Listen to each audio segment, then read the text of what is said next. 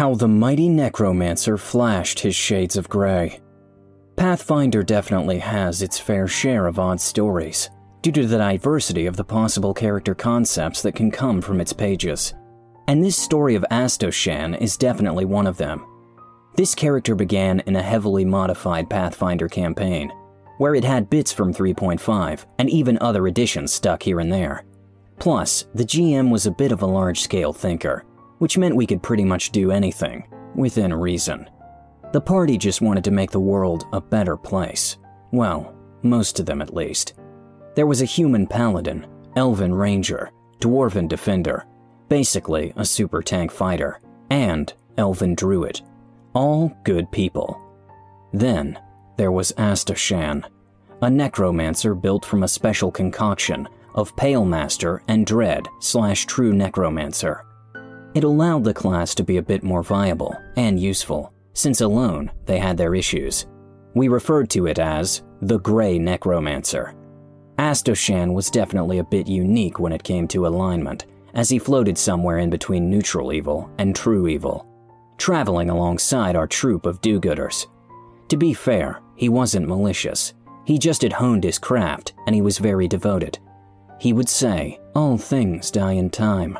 There is a balance to uphold, and it is my duty to do so. Naturally, the party didn't exactly like him, but they also knew he was extremely trustworthy because of how brutally and painfully honest he was. That level of honesty that could tell a child that they were going to die with a straight face. Yeah, that honest. The entire party felt a bit uncomfortable to be around him, and it definitely did not help that he was lich loved, had a grafted arm, and was pretty much already dead.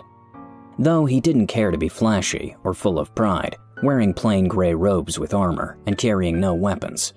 Though by the gods this man had no sense of self preservation, to him, death just being a part of life and him being ready to come to terms with his own death when deemed necessary.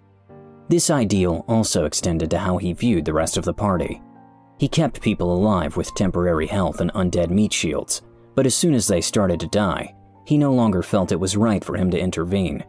This caused the paladin and druid to hate his guts. Well, what still functioned as guts at least. The GM was exceptional and would play off of this dynamic anytime he'd get the chance. The story begins with a bit of dungeon clearing, as per usual, and Astoshan was quickly making the party very uncomfortable, with his skeletal arm that could kill anything with a single touch. Stack on top of this unnerving power was his unsavory practice of rending the flesh from the undead minions he raised, only to shove them into a bag of holding for storage, instead of wasting his spells to maintain control over them. He makes absolutely no effort to hide his plan of creating an army of undead. Creepy. He even made it a habit of handing the bag to a skeletal minion, making it run out into the middle of the battlefield, and then dumping the bag to flood the area with 8 to 10 more skeletons. The party begins to make their way to a northern city, where they have heard rumors that there is trouble afoot. In his preparations, Astoshan stores all of his undead minions in a dungeon room and sets up a portal, you know, for escape. Or reinforcements. The party's paranoia intensifies as he does this, as they realize at a moment's notice he can rip open a portal to a room with a few hundred undead. Scratch that, paranoia doesn't come close to describing their feelings. The party makes it to the city and find that it has recently been attacked by, guess what? Yeah, undead. Districts of the city are still closed off from the attack, and people are still terrified and paranoid. Everyone in the city was thrilled to see the party. Well, not exactly Astoshan. The city's leaders immediately sent the party into one of the areas that had been breached to look for survivors, if there were any. They make their way over to the makeshift barricade and are greeted by undead shuffling all throughout the streets and buildings, and it was clear to see which ones were the armed skeletons sent in for the attack, and which ones were recently turned civilians.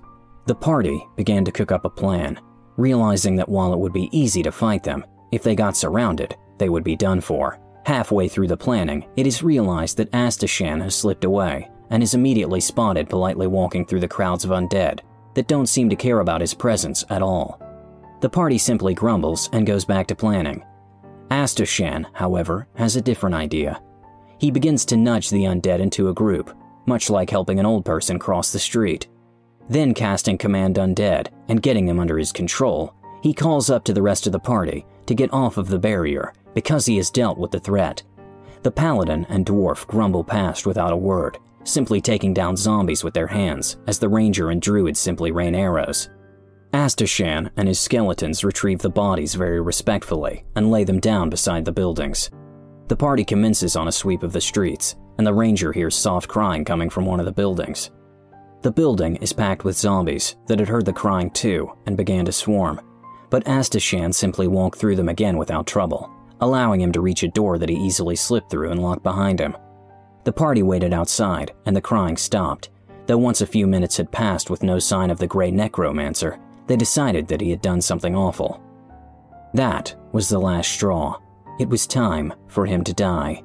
The zombies were no threat to such a high level party, but due to their seemingly endless numbers, it took them a long time to get through. They finally get to the door, and the paladin promptly kicks it down, ready to cleave Astoshan in two, believing it was performing some awful ritual on this poor survivor. To their surprise, they find him sitting on the floor with a small injured girl in his arms, quietly whispering lullabies to her. The paladin could clearly see there was no way she was making it out alive, and Astoshan ignored all questions presented to him. He stayed with her, he kept singing, until eventually her eyes closed and did not open again.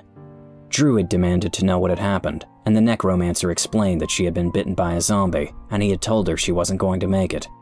He explained that he asked her if she wanted it to be over quickly, and she said no, that she was too scared. Astoshan promised to stay with her until it was over. The silence in the room was deafening as he picked up her body and walked away from the party.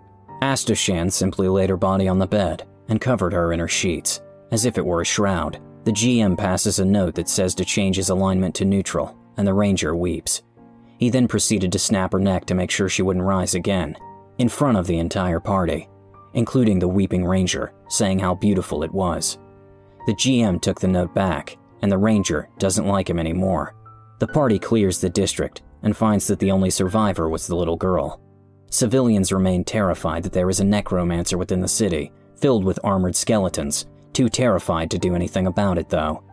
PTSD is heavy with these guards. The city puts Astoshan in charge of clearing out all infested areas, since the undead don't bother him. And the party is put in charge of watching Astoshan, as the city does not trust him. The paladin continues to look for any reason to smite the Grey Necromancer, though Astoshan seems oblivious as he does his work. Very slowly, the two of them clear out the city, while the rest of the party search for the source of the undead. The civilians of the city feel little comfort as skeletons bring out bodies from the lost districts and bury them all day, every day.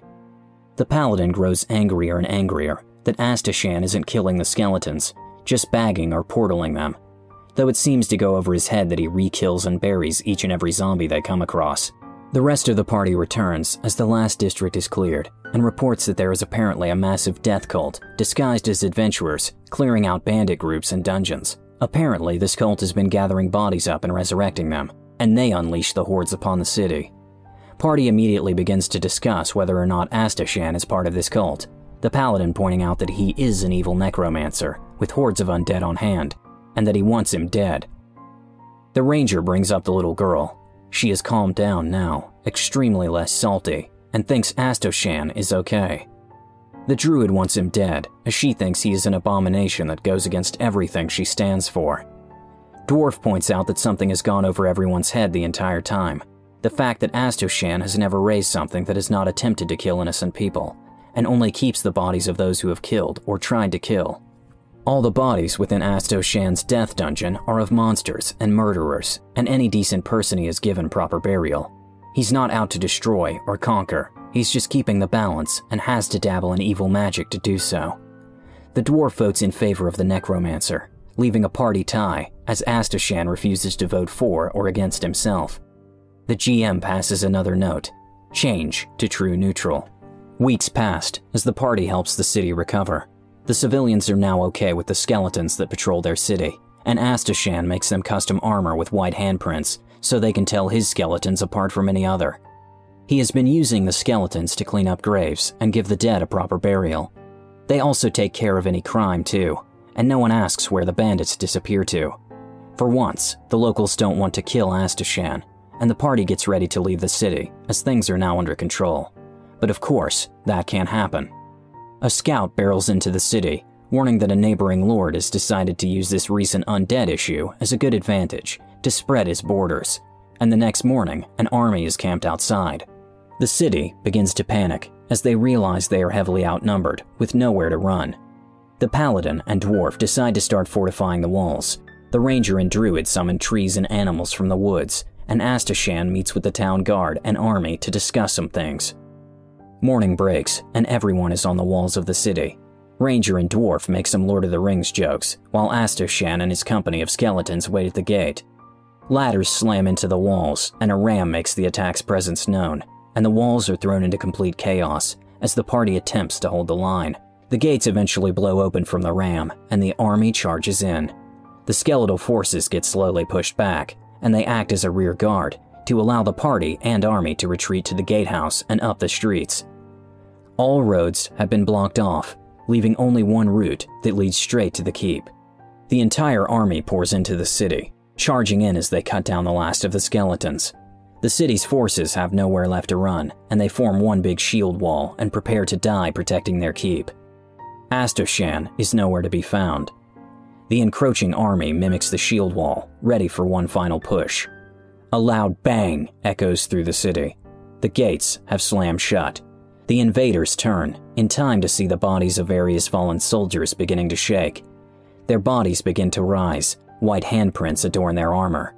All the risen soldiers stand between the invaders and the gates, as they had not fallen back with the others. Astoshan takes his place on top of the gatehouse, immediately surrounded by the risen bodies of hundreds of guards upon the walls. All the white handprints glow as they let out a horrid cry. A fallen captain stumbles forth, his banner bloodied and emblazoned with a white handprint and a single line of text Even in death, I shall protect. The risen army shambles behind the enemy, forming a small infantry block that the invading forces laugh at, calling it pathetic. Then, the portal opens. Hundreds of zombies and skeletons pour from the rift, roaring their battle cry alongside the fallen guards.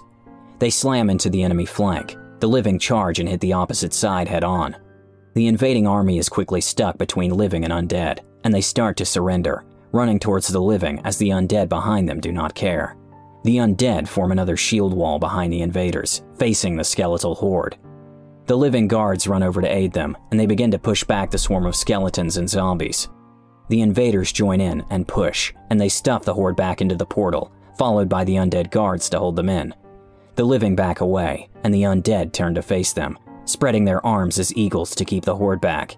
And as the portal closes, they smile. Two weeks passed, and the invading army is sent home, allowed to transport their dead back with them. The dwarf figures out what had happened. Astoshan had discussed with the guards to ask if any would be willing to be brought back after death.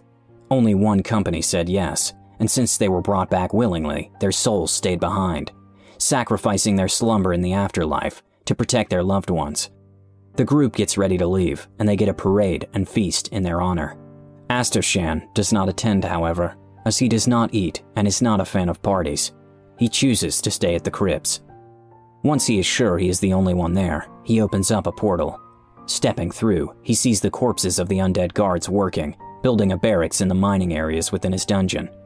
The mindless horde were corralled into a separate section that could be opened or closed when necessary, the fallen captain notices Astoshan and roars, causing the rest of the guards to drop all of their work and run over. The guards swarm together, gathering their gear and organizing into parade lines, standing at attention behind the captain. He points to the platform that will become the permanent portal back to the city's crypt. There's a statue. It's a statue of Astoshan, 144 small shields decorating the sand around him, one shield for each of the company's volunteers. Astoshan smiles softly as he steps through the portal, the newly named Sleepless Watch Company at his back, following him back home. As he passes by the statue, he reads the carving at its base Our service, eternal. Our sacrifice, infinite. Our regrets, absent. So, what did you think of the Grey Necromancer whose personality is neither black nor white, but a shade of gray just like his nickname? Would you be like the Paladin in your party if you had Astoshan as a teammate? Or would you be like the Ranger and remain optimistic for a compromise? Sound off your answers in the comments below. Also, make sure to subscribe to our YouTube channel, All Things D&D, and stay tuned for more amazing Dungeons Dragons content.